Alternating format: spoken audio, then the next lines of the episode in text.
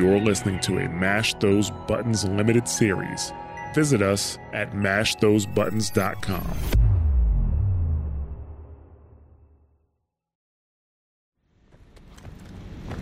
Easy there, Lieutenant.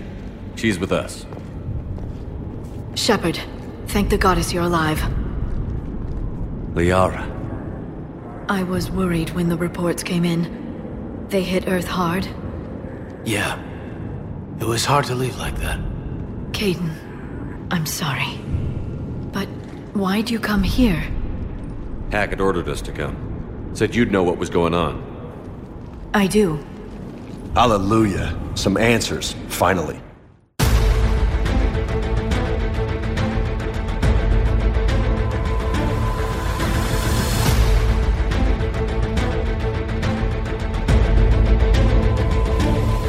Hello, and welcome to Squad Goals, a Mass Effect Legendary Edition podcast, where we're discussing our experiences playing through the Mass Effect Legendary Edition. My name is Nick Zelenkevich, and I'm joined by Chip Locke Howdy, Space Cowboys. and Corey Kurabara Treadway, Greetings from space. and this is episode number 44. And having departed Earth, leaving it to uh, be dealt with by the Reapers, basically, with uh, Anderson as uh, the person in charge there. Don't worry, Anderson can handle it by himself. Shepard doesn't need to do a thing. He can take his leisure, He's go and try totally to got save this, the rest yeah. of the galaxy. I know there's a book that details the Anderson Saren backstory, Yes, but I almost wonder if they shouldn't release that as a proper Mass Effect game ooh, that would be good. because we're all looking for. And I mean, uh, you know, the next Mass Effect is is going to be a continuation of this saga, uh, or at least this general universe, not necessarily the Shepard saga, but. You know, I wonder if there, there's, you know, they wouldn't be better to kind of, you know, go back, do a, do a prequel, kind of, you know, really, you know, flesh. Not, not that it hasn't been fleshed out, as I said, there's a book, Mm-hmm. but uh, you know, let, let us play through it because it's always more fun when it's a game. So remember, Yeah. you can get it on Amazon as a four book collection for twenty four dollars. A four book collection. Yes, Well, it's not all about Anderson, Saren, is it? I don't think it is. no, no, it's it's it's there's four different Mass Effect books. There's Ascension, Yeah. Retribution, Oh. Deception, Revelations. One of Oh, one of them has Tali, so you know. Oh, there you go. Yeah, I'm like, wow, they gave a whole like trilogy to Anderson. That'd be incredible. Yeah. Sadly, not. That would be awesome. it's the prequel. Uh, Screw Shepard. Anderson, It's like- Anderson's story now. yeah. Is there like a picture of like Saren where his shadow is on like a wall and he looks like Darth Vader? But yeah, so anyway, we're not talking about Anderson and Saren at this point. We are talking about uh, Hackett, if anything, because Hackett uh, gets on the comms as we are departing Earth and says, Hey, I need you to go to Mars because the. I guess one of the themes in this game, because this isn't the first time that it happens, but they're like, hey, we found more stuff from these Prothean ruins. And so we've got to go to Mars and find out what this new thing they found at these Prothean ruins are. I don't think it was something new. It's just something they kind of didn't think to check. Or they just realized they probably should check more into this data. Okay, so it's not like they like oh we we went through another wall and we found more stuff. It's like they had this stuff. It was just sitting in a warehouse and they hadn't really looked at it as closely as they could. yeah, they, they, they, they with the before the Reapers hit, they started looking more into it. They realized, oh shit, we missed some parts. Well, see, that's because I know last time we mentioned that like this has to be all disheartening for James because it's like he gets this data, you know, this data band with information that directly connects the connect, the collectors to the Reapers, and it has a little bit of information about the Reapers and the Protheans. But I guess like getting that to Hackett, at least Hackett was like, hey, you know, let's double down a little bit. Let's go back over everything we have on Mars, on other places to see what we can find because they're like, if we're gonna find a way to beat the Reapers, it's gonna be there. So okay, I'm I'm uh, th- this is a little bit of a, a hopeful thing then that uh, Hackett sends us to Mars. But uh, yeah, let's find out what happens when we land on Mars and uh, go go looking for this information. Shepard argues with Vega about leaving Earth and takes a call from Admiral Hackett. Hackett tells Shepard to head to Mars and meet with Liara because she has found something in the Prothean ruins. Shepard, James, and the Major, either Kaidan or Ashley depending on who's alive, arrive at the base with a massive storm on the horizon. They approach the archives and encounter Cerberus troops. They fight off the troops, but suspect that they had help from the inside. Shepard and the Major bicker about their loyalty to Cerberus. The squad enters the garage and finds Liara fending off Cerberus troops herself. She reveals she has found blueprints for a device to stop the Reapers. Cerberus begins cutting their way into the garage, so Shepard sends Vega back to the shuttle. Shepard, Liara, and the Major work their way through the facility. They find security footage of Dr. Ava Corey, who was a recent arrival to the base. They find a room full of Alliance who were killed when someone opened the airlock. After another encounter with Cerberus, they get video confirmation that Dr. Ava is working with Cerberus. They fight Cerberus through the tram control center and even across the booby trapped tram until they finally arrive at the archive. The Illusive Man contacts them and argues with Shepard. The Major finds Dr. Ava uploading data from the archives. Shepard and the team chase her off and pursue her to a shuttle. Vega rams her shuttle before she can get away. Dr. Ava emerges from the resulting explosion, revealing she's a robot. She grabs the Major and smashes their head, but Shepard incapacitates her before she can kill the Major. Vega grabs Dr. Ava while Shepard grabs the Major. Everyone boards the Normandy to flee before the Reapers arrive. So I'll admit, even though I am very anti Kaidan, I enjoyed the moment when you get Liara and Kaidan as your party because it's very, it's like, all right, Mass Effect 1, you got you guys are OGs. Mhm. We're doing this. You know, nothing against James. He's he's perfectly valid in his own way. Um, but it was nice to have you know the, the two of them together. Even though I don't even know if I ever ran it, the two of them as a party in Mass Effect One. But I probably was still- like took them on a planet mission or something. I don't know.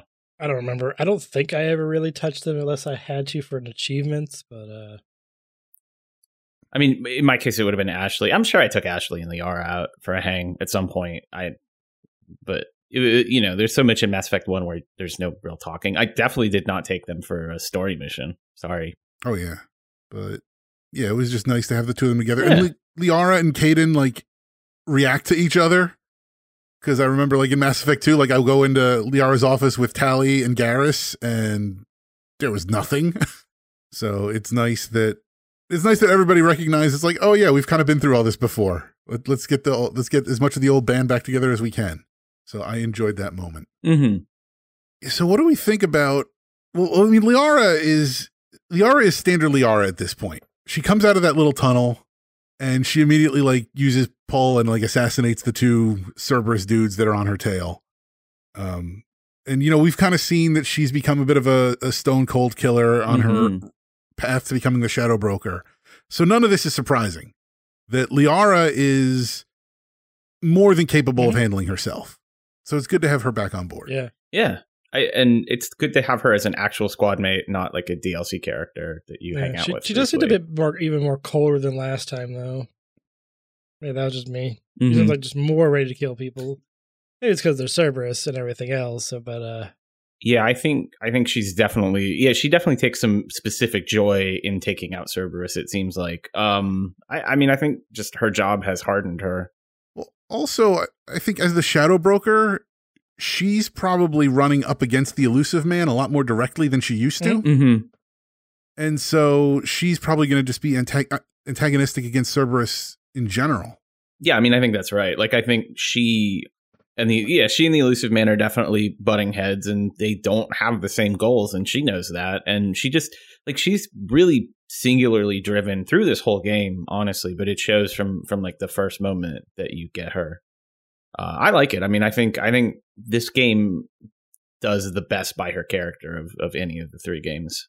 it seemed weird at the first though when you first going through that vents. It's like, all right, she's in trouble. Then gets out the vents, starts murdering Cerberus. I'm like, are, are you really in trouble?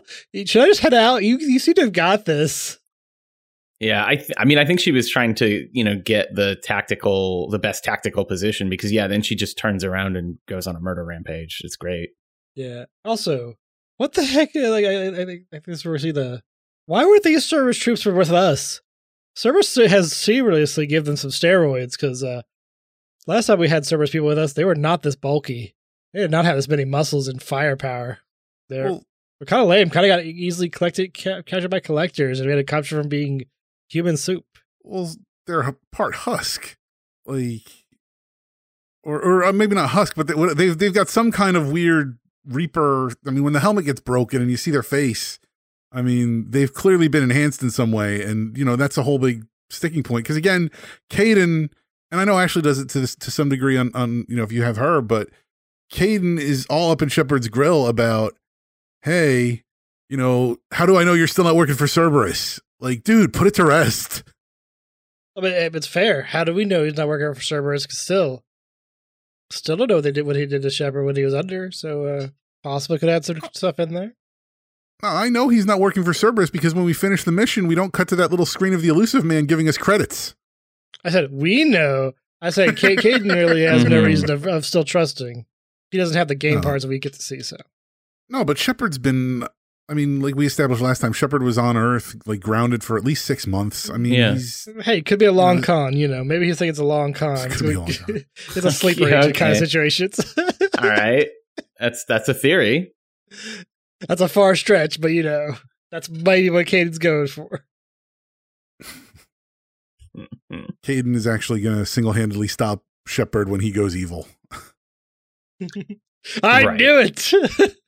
Right. To be honest, if that was the ending, I could see why people would be pissed.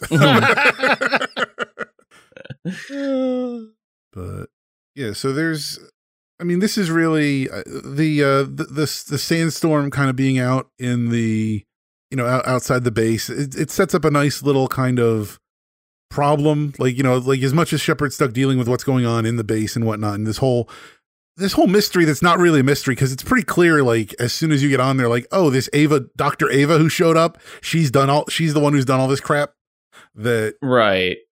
yeah. you know it's, it's, it's so it's not like it's really like a, a who done it or like oh we have to find this doctor and get an explanation like no she's yeah, I'm not sure it's a clearly bit, on- bit on- different than regular Cerberus from the two, or but man, they're they're kind of brutal in this one. They're literally just strangling people by just opening airlocks. Like, hey, you're all in there. We're Yeah. just gonna depressurize it so you all just suffocate and die.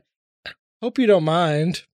Yeah, I uh, like Cerberus takes a big, I guess, heel turn back to, but I really think like Cerberus was pretty. Eh, they were awful in two. I mean, think about like Overlord, for example. Like they Oh. were committing atrocities. You just you Shepard were not doing it on their behalf. I guess that's mostly. probably they're Right. hiding it from us more, so it's probably Right. What the, Right. It's just well no and that that's the whole point is that Shepard like y- y- Shepard was not explicitly Cerberus as much as he was working for them like it, you, you as Shepard could dictate how rough your crew was going to be that's right. But you're right. Every time we see another Cerberus cell, like Overlord, but it, you know goes back to Doc, uh, Admiral Kahoku in the first game, Mhm. where anytime we see another Cerberus cell, that you know like morals are completely out the window with these people. And if anything, I think the Illusive Man is probably frustrated. Like you know, what even Renegade Shepard still you know has morals. Like you know, the Illusive Man wanted the, sh- a Shepard that would you know you know do what you know what's needed any means necessary and would have been on board with his plans from the get go. If he, if if you know if that Shepard existed then I mean he's he's running the show at this point because he gets everything at the end of Mass Effect 2 because you figure that Shepard's going to turn over the collector base and whatnot, and who knows what he's able to produce. I mean, if this is what he's producing from the scraps that Shepard gave him and whatever these other cells are bringing him, right. uh, you know, if he if he actually had the collector technology at the end of Mass Effect 2, who knows what he's doing with his tr- soldiers? Who knows what kind of weapons he's got? He's Yeah. probably got like, uh, you know, mass producing the collector particle beam, for example. Right? Mhm. Did you did you guys read the uh, communications and different like little data pads around the map, the, the base while you're going through it? And you get to see some people like someone's yeah. write like a, re- a really nice funny letter talk about something something about to do later, and it's like, wait, they just turned the air off. Oh God! Yeah, it's not good. Um, this is a good like I, I like this mission because it really sets the standard for what the missions are going to be like in this game. It's good atmospheric storytelling. Like you've got like you go into the cafeteria and all the lights are off, and then you you've got the chase through the tunnels and uh the um tram ride and all that. This is it's good. It, it definitely keeps the energy going at the very Yeah. beginning of this game. The combat felt really good too. Like, Mhm. I don't know why it was what it was different, but it just felt better for some reason. I, I mean, I think it's it's partly environmental, right? Like they they set up the environments to give you good options. There's a part I think in the tram ride where you get ambushed kind of from behind, and then you have to kind of flip around and deal with that.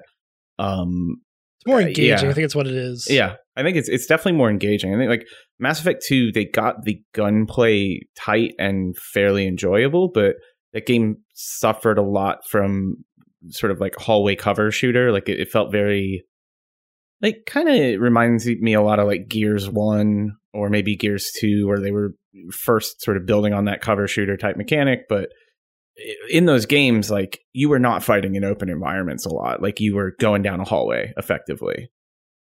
Um, whereas in this game, I think they put you in like an open space, like in that cafeteria or whatever, and they say, okay, go make this work for you, and like you're you'll have natural cover. And they did some of this in into, uh, but I think they do it more here, and it just like the combat design is tighter.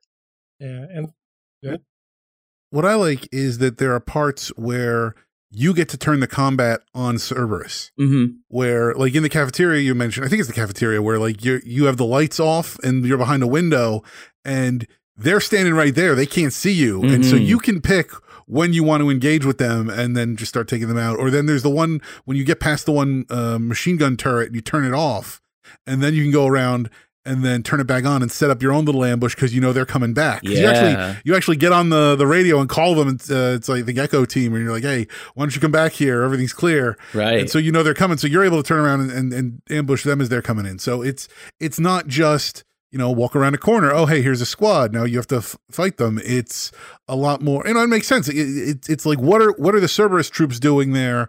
They're not just going to be like w- waiting around for Shepard to show up. They're going to be actually engaged in their mission, and Shepard Yeah. has to you know engage with them on those terms. yeah yeah it's great um the the whole thing with uh yeah and the dr ava thing and i mean cerberus like having all of their kind of i mean I, i'm i'm it's not genetically modified but augmented troopers too is is wild um Oh yeah, and it's good cover for them too. This this is one thing in this game that is kind of evident is I feel like the enemy type is mostly Cerberus and like Reaper modified things, um, which eh, not a lot of Geth. I mean, there's a little bit. Well, you know, we'll see the Geth; they're not gone, but um, it gives them a good sort of excuse, like built-in kind of lore reason to have all the Cerberus dudes looking pretty much identical. yeah. Because I was like, why am I shooting the same identical thing? Well, I guess I could also put like the, the the mercenaries from two, where you can see the same kind of mercenaries multiple true, yeah. times. Yeah. These guys like down to their clothes. Like a Cerberus trooper is a Cerberus trooper. And they I all have the the sh- same voice and all that. Right. I do hate the shield ones. I can kill them, but they get very annoying. I yeah. Um I have pull on my Vanguard just for the shield boys. Right. oh yeah, yeah, yeah. They're, they can't hold their shield up when they're floating. Nope. Well, you can rip the shield right off of him, and then it's just a guy. Also true. He's like, ah, shit. My only weakness, no shield. I I really wish that they had let you pick up a shield yourself. Like that would have been really fun. If you could grab a shield and like tank your way in, like especially if they had done it like on soldier or something, that would that would have been sick. Yeah, but if I just grab their shield and beat them with their own shield. Sure, yeah. So, one thing that I want to bring up, going back to Liara as Shadow Broker for a moment, is that you ask her sort of what she's doing there, and she tells Shepard that after he blew up the Alpha Relay and brought everybody time against the the Reapers, that Hackett reached out to her as the Shadow Broker to research the archives. To which I have to ask, how did Hacker know Hackett know she's the Shadow Broker? I I don't know.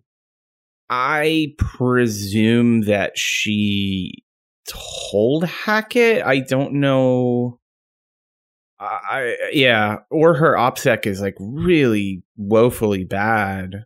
Um, Right. because like the- Or did did Shepard put it in a report? I, I mean, that's also would that's hope also not. viable. But then, like, damage Shepard. Yeah, that's a dick move.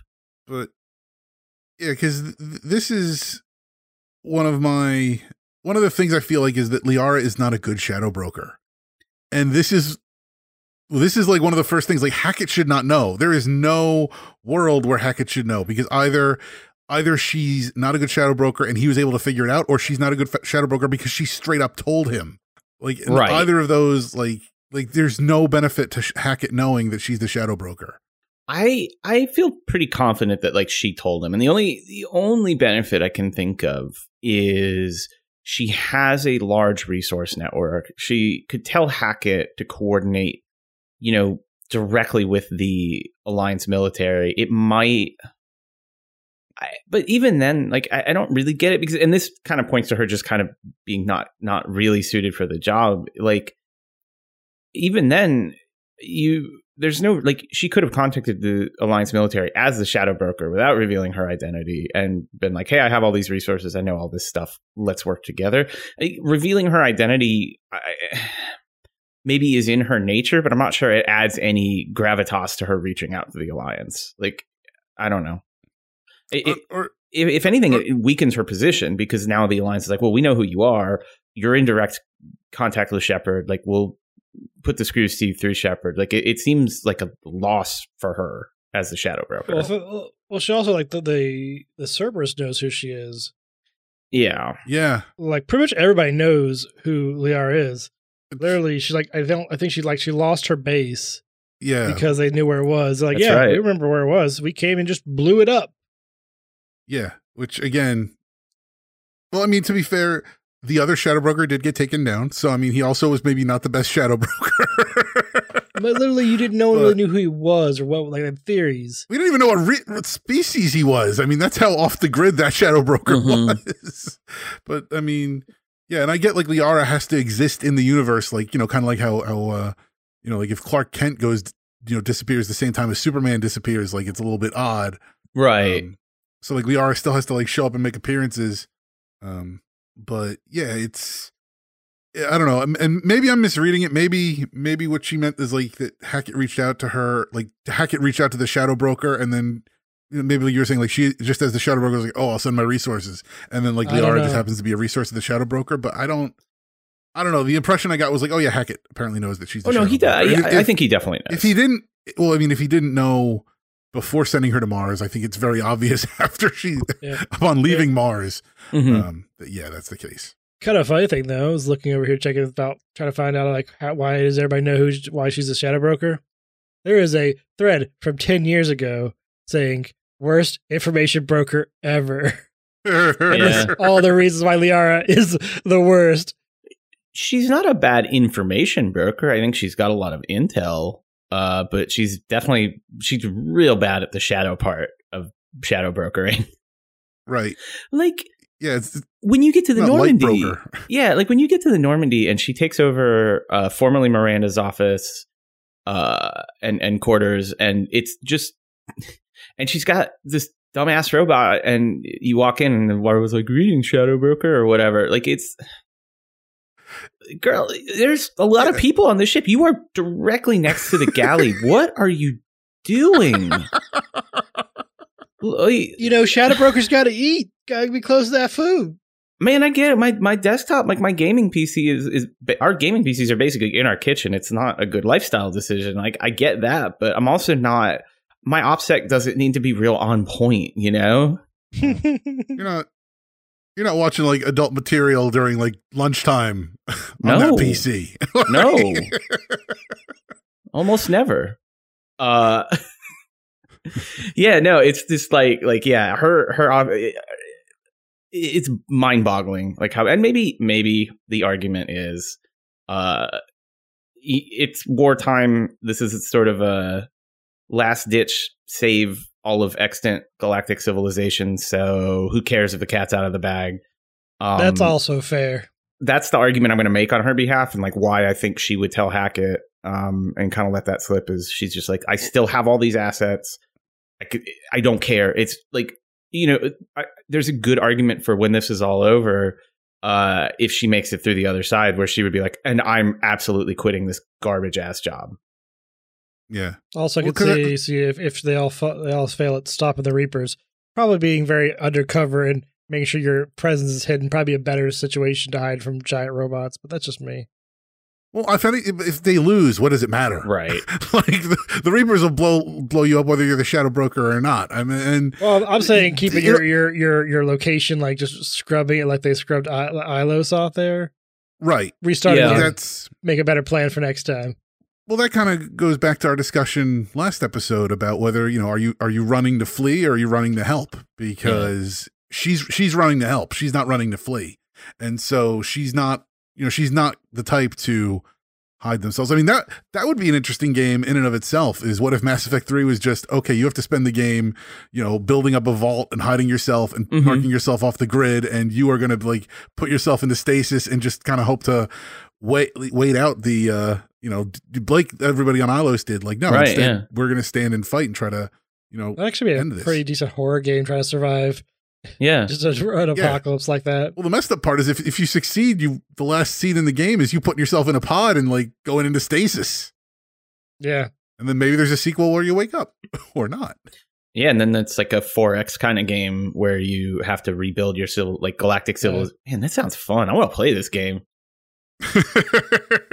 Like like do an Well, one the- alternate universe Mass Effect where the galaxy has been wiped out by the Reapers except for your cool colony and then Oh, oh, my god, it's Yeah. fun. but then, but then, if anything, like you come out and like you kind of have to repopulate the galaxy to a degree, right. or like you you know like okay, because yeah, This is yeah. what I Like, really there's stuff wanted out- yeah. uh that Civ game oh I can't remember what it was called. Like Firaxis made a Civ type game. like Alpha Centauri or something. I want to call it Alpha Cent. Oh, maybe it was Alpha Centauri. I wanted this game to be that, or I wanted that game to be this, and it kind of wasn't. But I liked Alpha Centauri. it was though. okay. I went back to Civ. I, I don't know. It just something about it. Like I didn't. And it, this is not germane to anything, but yeah. Going back to Liara for a moment, though, she does ask Shepard an in- interesting question. She says, What if these are our last days and we scurry around trying to solve a problem we can't fix? And it's like maybe the reason she doesn't care about people knowing she's the shadow broker because it's like if we die, who, you know, it doesn't matter. So I'm just going to like kind of let, you know, like be free with the information because that's Mhm. how I'm going to use it. You know, it may be a little reckless in some ways, but also, you know, like, you know, it has Hackett as a valuable ally. So, you know, she can That's she can work fair. with them there, and you know, if they die, they die. Trying to think of a good co- good comment for that one. I don't know if it's a the time and place for for those kind of. J- Oh, So, eh. well, no, that no, that that that line should be in uh, Mass Effect Four. I mean, but so we do get a confrontation with the Illusive Man, and the first rhetorical question, because I know you guys know the answer, I don't, but like. He's got some dude that like some super agent that's next to him or whatever uh-huh. you see real quickly.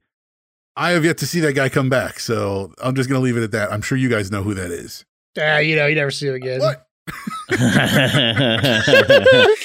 um, I'm I'm aware of his identity, uh, and I look forward to discussing Yeah, him in the future. The weird part about him though is, is a couple years ago I worked with a guy who looked just like him, just less cybernetics. Oh, weird.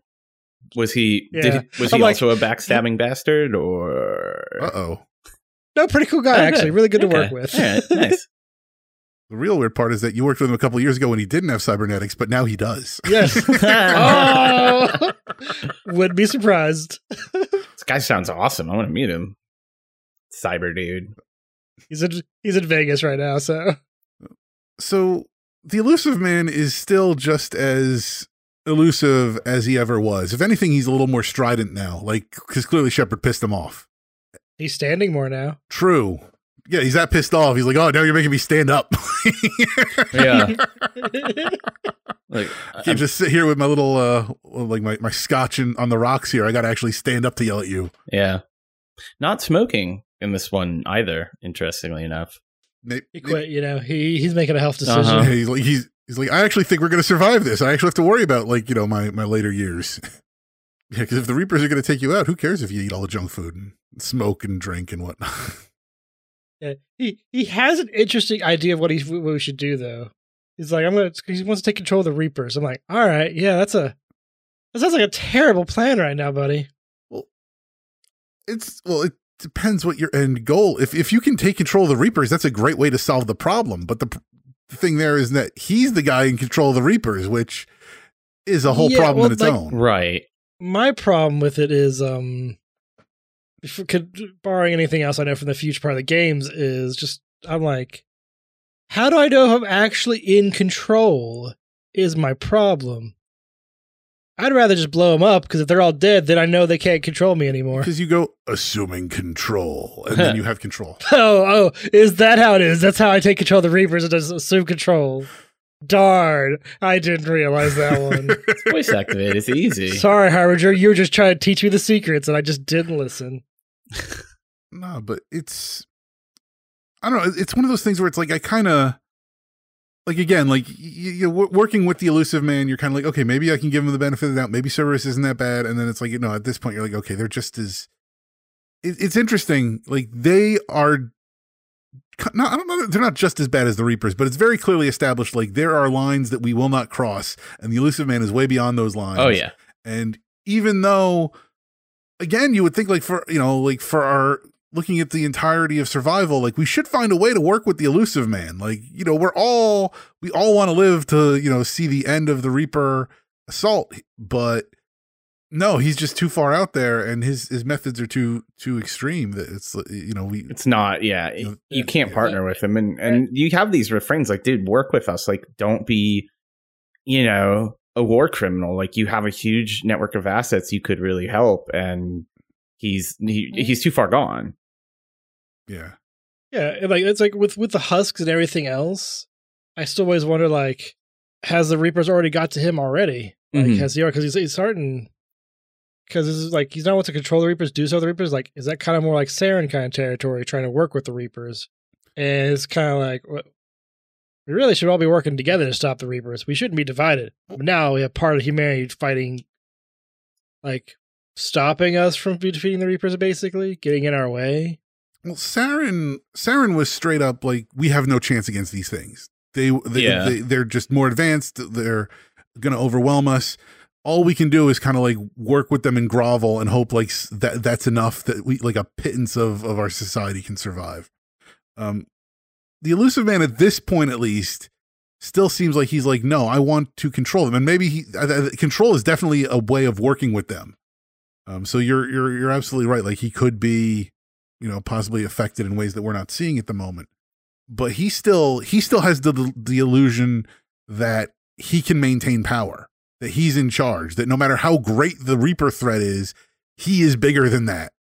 Um, but that's what I basically mean. Like even with Saren, like there, he thought he was in control the entire time and had things under control well, he thought he had things under control, but like he knew he couldn't control the Reapers. Like the Illusive Man is like, no, I can control everything. I think that's just more just the Illusive Man's ego. Yeah, yeah, but it's yeah. And, and, to be fair, the Illusive Man does control a lot. So I mean, mm-hmm. you know, you you whenever you, whenever you encounter someone and you look at them purely on a transactional basis, where it's like, okay, you're a tool, and how can I use you? When something like the Reaper comes in, it's just a massive tool and yeah, yes, I'm calling the Reapers massive tools. Yeah. I I see what you did there. I don't like it, but I see what you did there. But yeah, it, it'll it'll be. Oh no! what? Oh, I'll probably if I, if I remember, I'll tell you later at the end of the game. oh. Uh oh. I think your I think your comment is more prevalent than you realize. Oh dear. That's yeah, I'm not. I'm just not saying anything. Yeah. Um oh dear. Yeah. Now I'm very worried. You'll take that however you like. I'm we'll very worried now. I'm looking let's, let's forward to talking about the end of the game. Yeah. No, this is good. This is great. This is exactly what like I'm so excited that you have not finished this game yet because it's gonna bring it's gonna make this this discussion like of this game very fresh and different from our previous, you know, two playthroughs. There's going to be an episode where I'm just going to play clips from these episodes and then just right. weep the whole time. I don't know about weeping, but yeah. Yeah, so one other thing I thought was funny is that like the Prothean artifact, I thought it looked kind of like a PS4. like it definitely had like that game console kind of shape to it. I guess it kind of did, huh? Before PS4 was a thing. That's what I couldn't remember funny. what year like everything came out, but I'm like it had that like yeah, like did maybe maybe that's what whoever was making the PS4 was playing Mass Effect and like oh, that's the shape. I guess that's possible, but doubtful. Be funny. Maybe the PS4 is Prothean technology. Oh, it was probably Reaper technology. Prothean Station 4. Mm-hmm. Perfect. But uh yeah, anything else to say? Oh, um I did like how James just crashes the ship. Yes. I was waiting to Does talk about a, that. It's oh, such a badass. Like oh, it's so oh. dumb and awesome at the same time. It's very dumb, but the, the thing is like we the whole chase sequence because right there, reason he's crashing the ship It's because we're trying to chase this freaking doctor who's got like speed of like no other. Who many times I'd catch her, I could punch her in the face, and she still somehow just awkwardly runs around me and gets away, and just keeps running. I'm like, stop, just stop. yeah. Well, I mean, she like is clearly augmented in the same way that the Cerberus troops are. Yeah, but it's it's just amusing just how awkward her run Yeah. was, and it makes a lot of sense once James crashes into her why her movements are so awkward. Yeah, Yeah. yeah. Does James have a death wish? Ooh. I mean, probably. Because he wanted to stay behind on Earth, where I would say that your odds of survival are not great. Yeah. And then he crashes the ship, which admittedly he survives the crash, but that very easily could not have gone as well as it did. He actually comes out. I mean, I mean, he crashes the ship. He comes out of this relatively unscathed. Yeah. all things considered. I mean, Kaidan or Ashley, they they're. I mean, we'll talk about them in a moment. They're. I mean, very much worse for wear in all of this. But yeah, James, he crashes Oh, the ship and he gets out. and He's just like, now what? Like, and it comes out looking badass, but it's the kind of thing where it's like, again, you need to sit down with him, like, dude, like, what were you hoping was going to happen when you crashed that ship? I don't know. Hoping I die. Uh, I- Right. Yeah, I don't. I, I think there's a pretty good argument that he subconsciously does have a death wish. Like he's really reckless. Um, I don't think it comes out on the outside, but he's like, and you'll talk to him like more through the game as you do. He's he's definitely conflicted inside. Like he he has a lot of self doubt. He doesn't love obviously what went down uh, with the collectors and and he's got residual guilt and uh, yeah there's a good argument that he does at least subconsciously kind of want to put himself in dangerous situations because that's going to get him killed. James is a great character. I, i'm just like yeah, he's a great character like especially after watch. Yes. like if you watch paragon lost like he's a lot of people crap on him as like sort of Kaidan 2 or you know just kind of a jarhead that doesn't have a lot of personality and i, I just i can't get on board with that because he's awesome Well, it makes me wonder if we had gotten like a Paragon Lost of like Kaidan with that girl in the the biotic uh, school. oh yeah Like if we had actually gotten like a, a you know a little you know a little short on his backstory, would we be more like oh okay yeah like we understand where he's coming from, or would we be like yeah he's he's, he's still Kaidan? I mean, how much how much flavoring can you put on white bread? R- Yeah, I don't know. He, I mean, I- I'm sure more development would have helped his character. There's, there's no way it wouldn't. But yeah, But yeah. So what what did you think when Doctor Eva just like destroys your your squad mate? I'm like, oh shit. Like, I knew you were in trouble, but oh shit. I thought for sure because I mean the Illusive Man is like you know gives the kill command, and then she does that, and I'm just like I thought for sure like at least the, the very first playthrough I thought for sure that uh she was dead because it was Yeah. it was actually The, the only reason I knew that they couldn't be dead is you could make basically your your choice on uh on Virmire make no consequence at all. well you know but see that would be interesting in in that see that would be interesting because in this game when you're looking you're facing the utter extinction of the universe ultimately all your your choices become meaningless That's that fair. either you you solve everything or and, and that'd be a fascinating thing is to watch as one by one every decision that you've made ultimately be rendered irrelevant I hadn't Mhm. as the reapers just close in and you lose options and everything you know that'd be horribly bleak but um It'd be true. Well- yeah i mean that surprise, a lot of this game is horribly bleak. oh yeah, oh yeah. There is some very sad times ahead for all of us.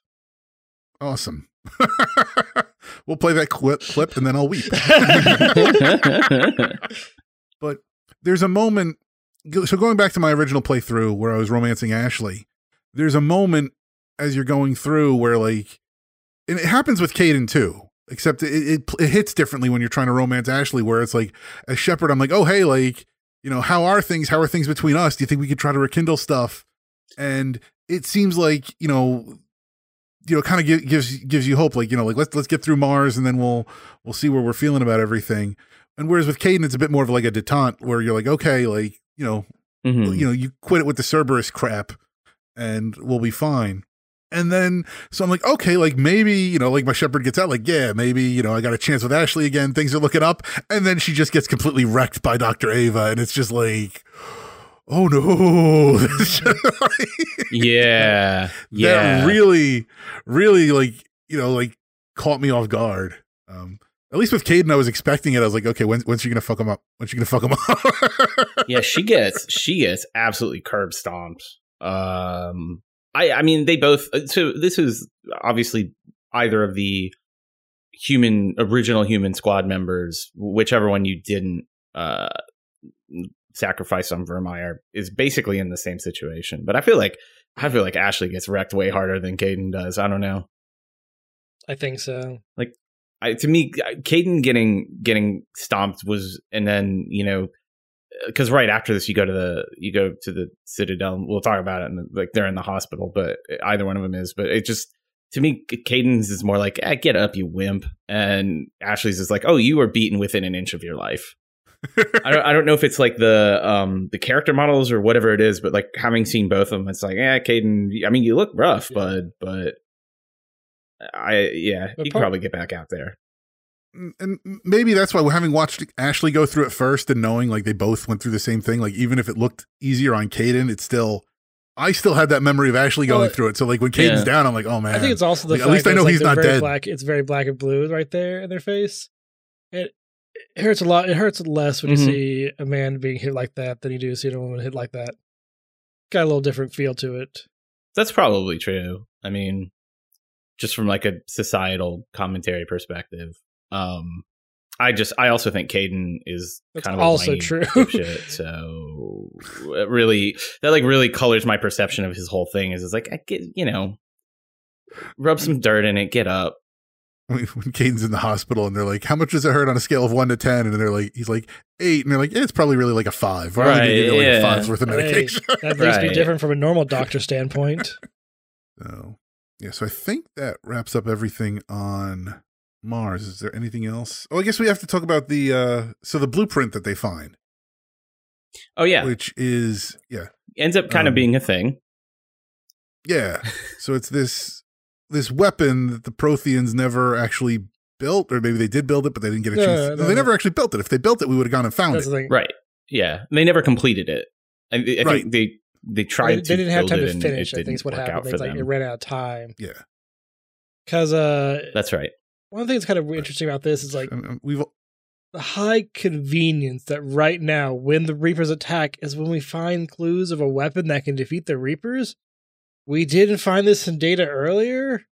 Like I know, I guess it's a hag. I looked in deeper because the we talked about earlier, like decided like research the data, but like was that something that was only able to come available once the Reapers attacked? Like was it protected for some reason, or I this is absolutely like some Deus Ex Machina BS. Like uh, it's a total MacGuffin. They they need to have something. It's fine. It it, it doesn't.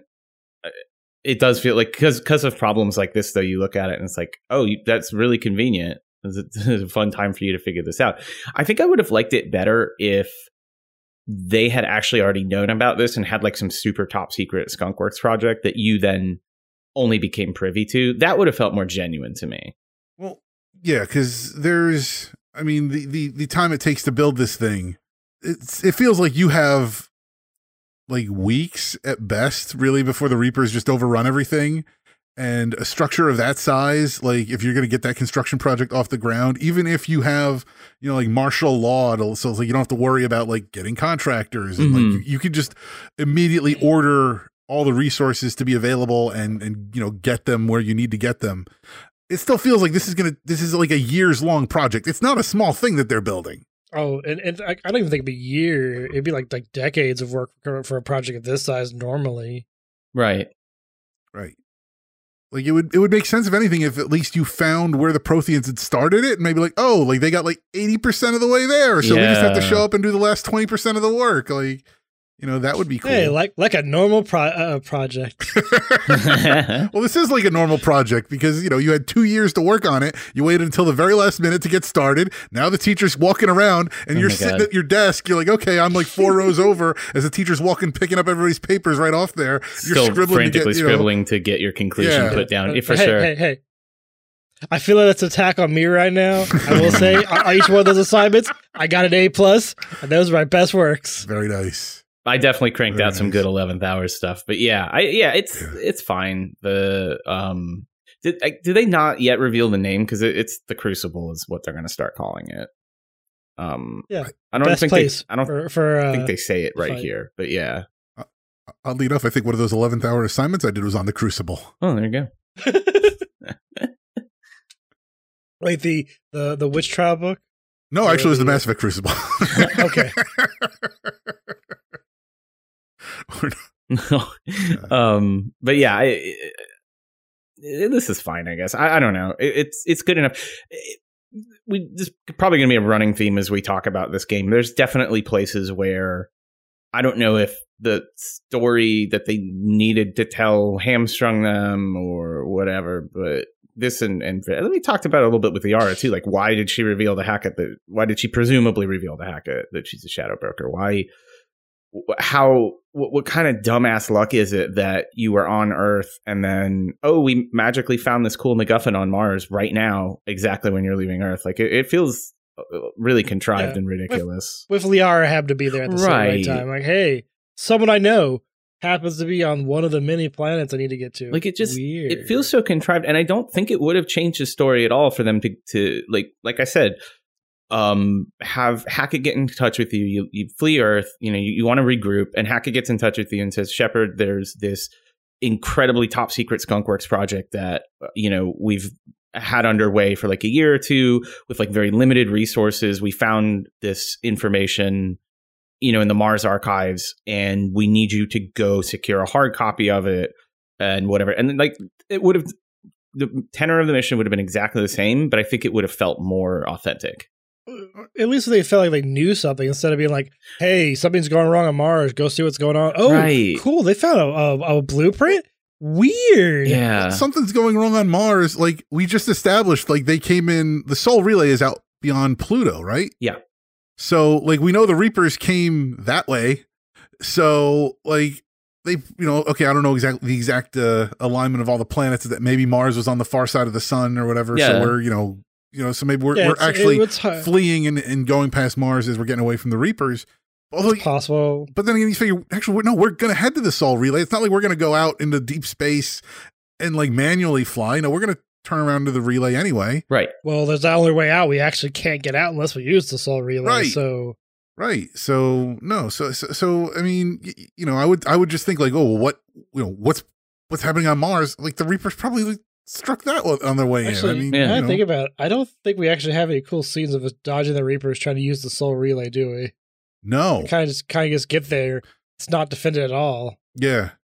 Well, you know, Lazy Reapers. well, I think I think last episode you mentioned uh Chip. You called like what the Reapers are doing is like a blitzkrieg. yeah And in the Blitzkrieg, you rush your first line of units and you just rush them. And you don't care about what you're leaving behind because there's going to be another unit line of units coming through. And so that may be what happened here.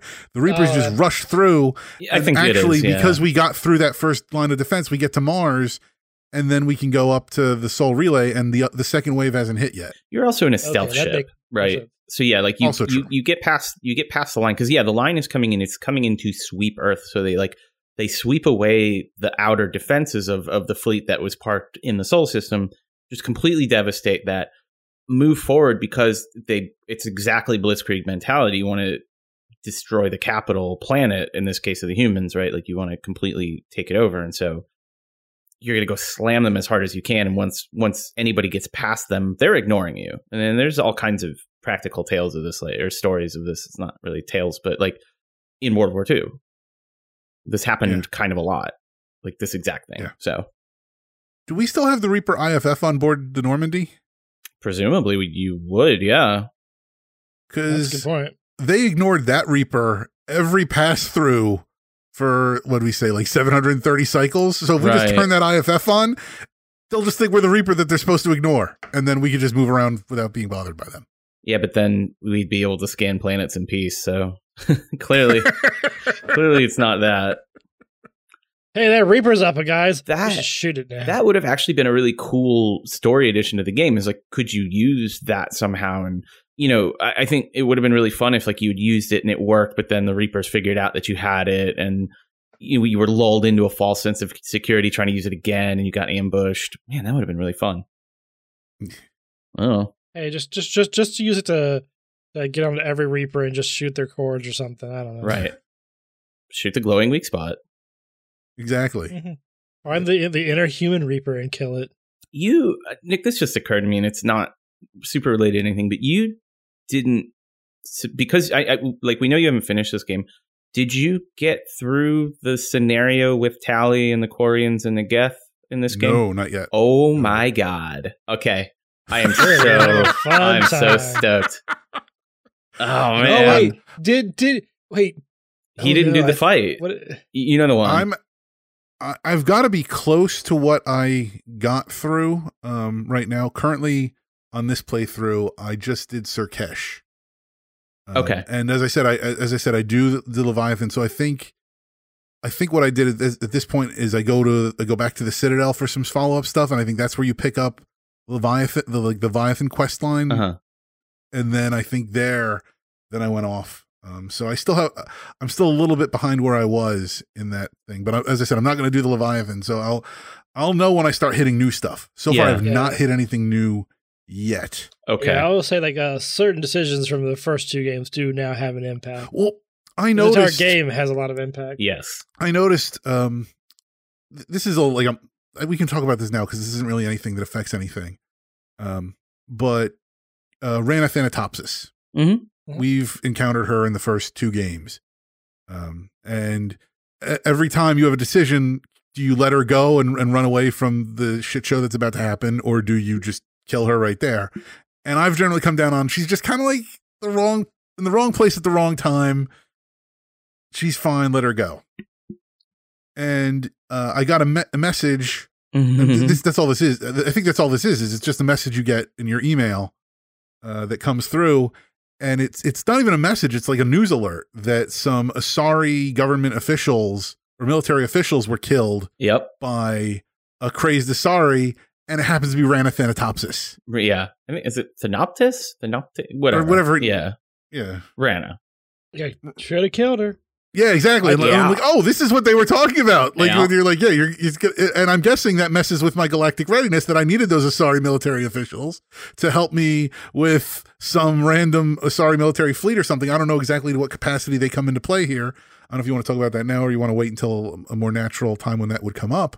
But that's yeah, I got that's my little new, news thing that came through on the feed Yeah. where it's like, oh, she she took out some military officials, and I was like, oh, that's So And- and, you lose galactic readiness. So like you would have you would have had some galactic readiness. Um, and this is this is where like, and they I think I think by the time you get onto the Normandy, like after post Mars, do they do they get to the galactic readiness right away? I don't think so. no, it's after the it's after the It's Citadel. post We still have to go Okay, that. Yeah. but but I mean, there's it's basically like a progress bar that's like how much res- like how many resources have you assembled to fight against the Reapers, and then the more ready you are, the better options you have at the ending. We'll we'll talk about exactly how that works at Mhm. the ending, but Quotations, better options. yeah, I, right. Um, however you want to look at that, but yeah, these are all of those little decisions. Uh, and and I think there is a school of argument from a lot of people that's kind of like, hey, that felt really cheap.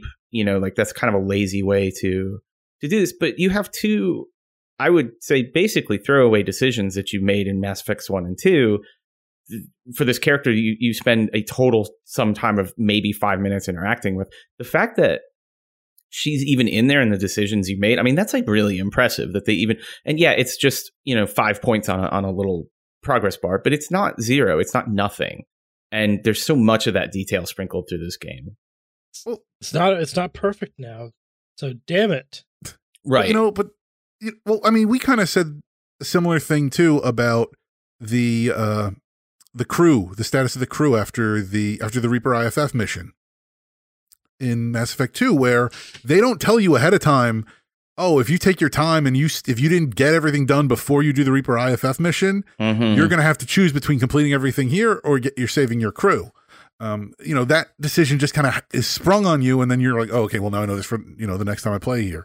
Um, you know, and, and so it's the same kind of thing. Now, now, at least within the confines of Mass Effect 2, if you're really like, crap, I really want to save my crew, you can go back to a prior save, assuming you have it, and you know, and, and just work from there. Presumably you just have to go back to before the Reaper IFF mission and then you can, you know, do everything and then redo the Reaper IFF mission. You know, so, you know, maybe you lose like a, an hour or two, but not nothing too great. Right. I guess worst case scenario, you, you don't have a save, you have to go back to the beginning of Mass Effect 2. Not great, but still here. If you want to go back, I guess at the very least, you would have to go back to a save in Mass Effect 2 before you did um what was the the Right. the, the, the, the mission with uh, uh Dr. Okeer. Yeah, it's like one. It's like probably going to be the second or third mission the you do third. in that game. Yeah, So it's early in the game, but it's not the beginning of the game. So at least you, you saved a few hours there. Um, but you have to go at least go back to there to to kill her, and then play through the rest of the game to get it into your save, yeah, and then do that. So it's much more difficult to, you know, prevent that from happening.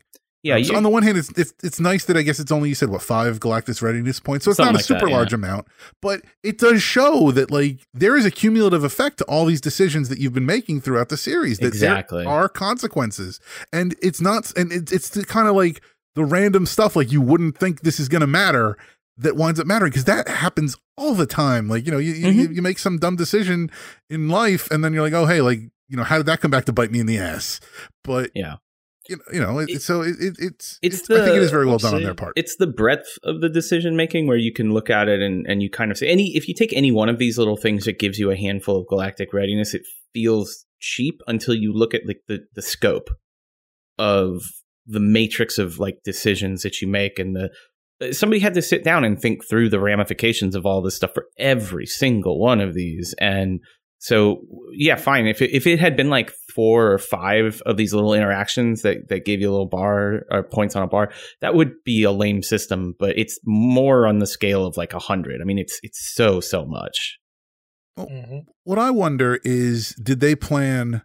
Like, it's I guess when did they decide? Like, okay, like this is how we're going to integrate Rana into Mass Effect Three, where she's gonna, you know, having kind of been indoctrinated because she's actually talking. Like, if you you read the little report, and they're like, yeah, she was hearing voices in her head, and she said like the only thing she could do, like, you know, the voices needed her to kill the military officials, Mm-hmm. and then she kills her. I think she kills herself, right? They don't even. It's not that the they don't apprehend her and kill her. It's that she kills the military officials and then herself. I think. Um, but I wonder, like, did they know? Like, I because I can't imagine they knew when they put her in Mass Effect One that they're like, this is going to be the end game for her.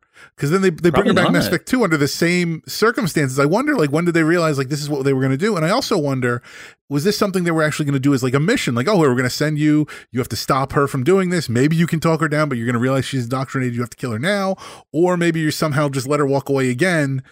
And then I don't know if it was for time, maybe they couldn't implement it, or maybe that didn't make sense because like once you show up and you see she's indoctrinated, you're going to kill her because you're Yeah. going to realize Yeah. that you're not coming back from that. I think So this is Yeah. that sort of like the J.J. Abrams lost sto- storytelling style that that you saw evolve for serialized media. I mean, it, it's been going on for a long time, but you just make a lot of little bits of thread, and then you later on can pull at the plot threads that are the most fun for you.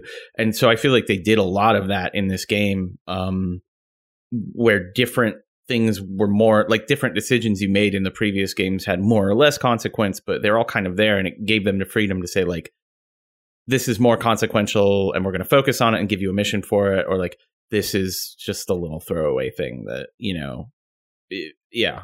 yeah, so So like like Balak in um uh bring down the sky you, you can choose whether to you know kill him and save the hostages that spoilers i guess but that that's going to come back up here um Mhm. you'll see the ramifications of that thing you know there's there's so many of these things that come up Yeah. I, have, I haven't got the email about Balak yet. Okay it's not a, yeah it's not an email it plays out a little different and that's the thing too is Oh. like a lot of this stuff your interactions with conrad uh are going to you know oh, I'm waiting for him to come. Yeah, he Yeah. needs to come back. there, there's all kinds of just little stuff uh, in here, and Now- it plays out differently. Sometimes it is just an email. Sometimes it's like a person you run into on the Citadel, etc. now I'm hoping that Balak and Conrad come back together, and like Balak just has Conrad fooled, and Conrad doesn't know what he's doing, and or Balak thinks Conrad is Shepard because he was going around saying he was with the Shepard's group or whatever, and he's like, Oh my gosh! I don't know. It- it- that would be interesting, but well, no, I'm looking forward to seeing what they do here. But I think I think that wraps up our time on Mars. At least we'll uh, pick up with bringing Kaidan or Ashley to the Citadel for medical attention next time. Next time. Next time. So thank you to Jarrett for producing and editing. Thank you at home for downloading and listening. We are at Squad Goals N7 on Twitter, also at the MASH Network. Find us on Facebook at facebook.com slash mash those buttons. Also YouTube at youtube.com slash mash those buttons. Chip, where can people find you? Uh, you can find me on Twitter and Twitch. Uh, my handle is WD. That's the word double, Y E W D E E. And here on the MASH Network on Wondrous Tales, where every two weeks we uh, put out an episode about Final Fantasy XIV and all the things that happen there. Kura, uh, how about you? Follow me on Twitter at Kurabaris, K U R A B A R E S, or on twitch.tv slash Kurabara. And then uh, you can find me working behind the scenes on many other projects here on the MASH Network. How about you, Nick? You can find me on Twitter. I am at WookieBH. And you can also find me here on the Mash Those Buttons Network on WoW Talk, talking about Warcraft news and guild management, and also on The Torn and the Goblin, talking about Warcraft story and lore. Join the Mash Those Buttons community on Discord at mash.gg slash Discord and email us your thoughts or questions. Let us know what you thought about uh, what happened to uh, Kaidan or Ashley uh, at the hands of Dr. Eva, or what you think is going on with James at Squad Goals at mash.gg. And if you enjoyed this episode and would like to help us out, please share it and rate it if you can. Visit mtb.gg slash support to see all the ways you can support Mash Those Buttons and all our great podcasts including on Patreon, where for as little as $1 a month, you can gain early access to content as well as to patron exclusive content. You can also check out our Humble Bundle affiliate link as well as our PayPal one time donation link over at mtb.gg slash support. And stay tuned to hear about other shows on the Mash Those Buttons Network. For Chip and Kura, I'm Nick, and I should go. See you, Commander. This is my favorite podcast on the network.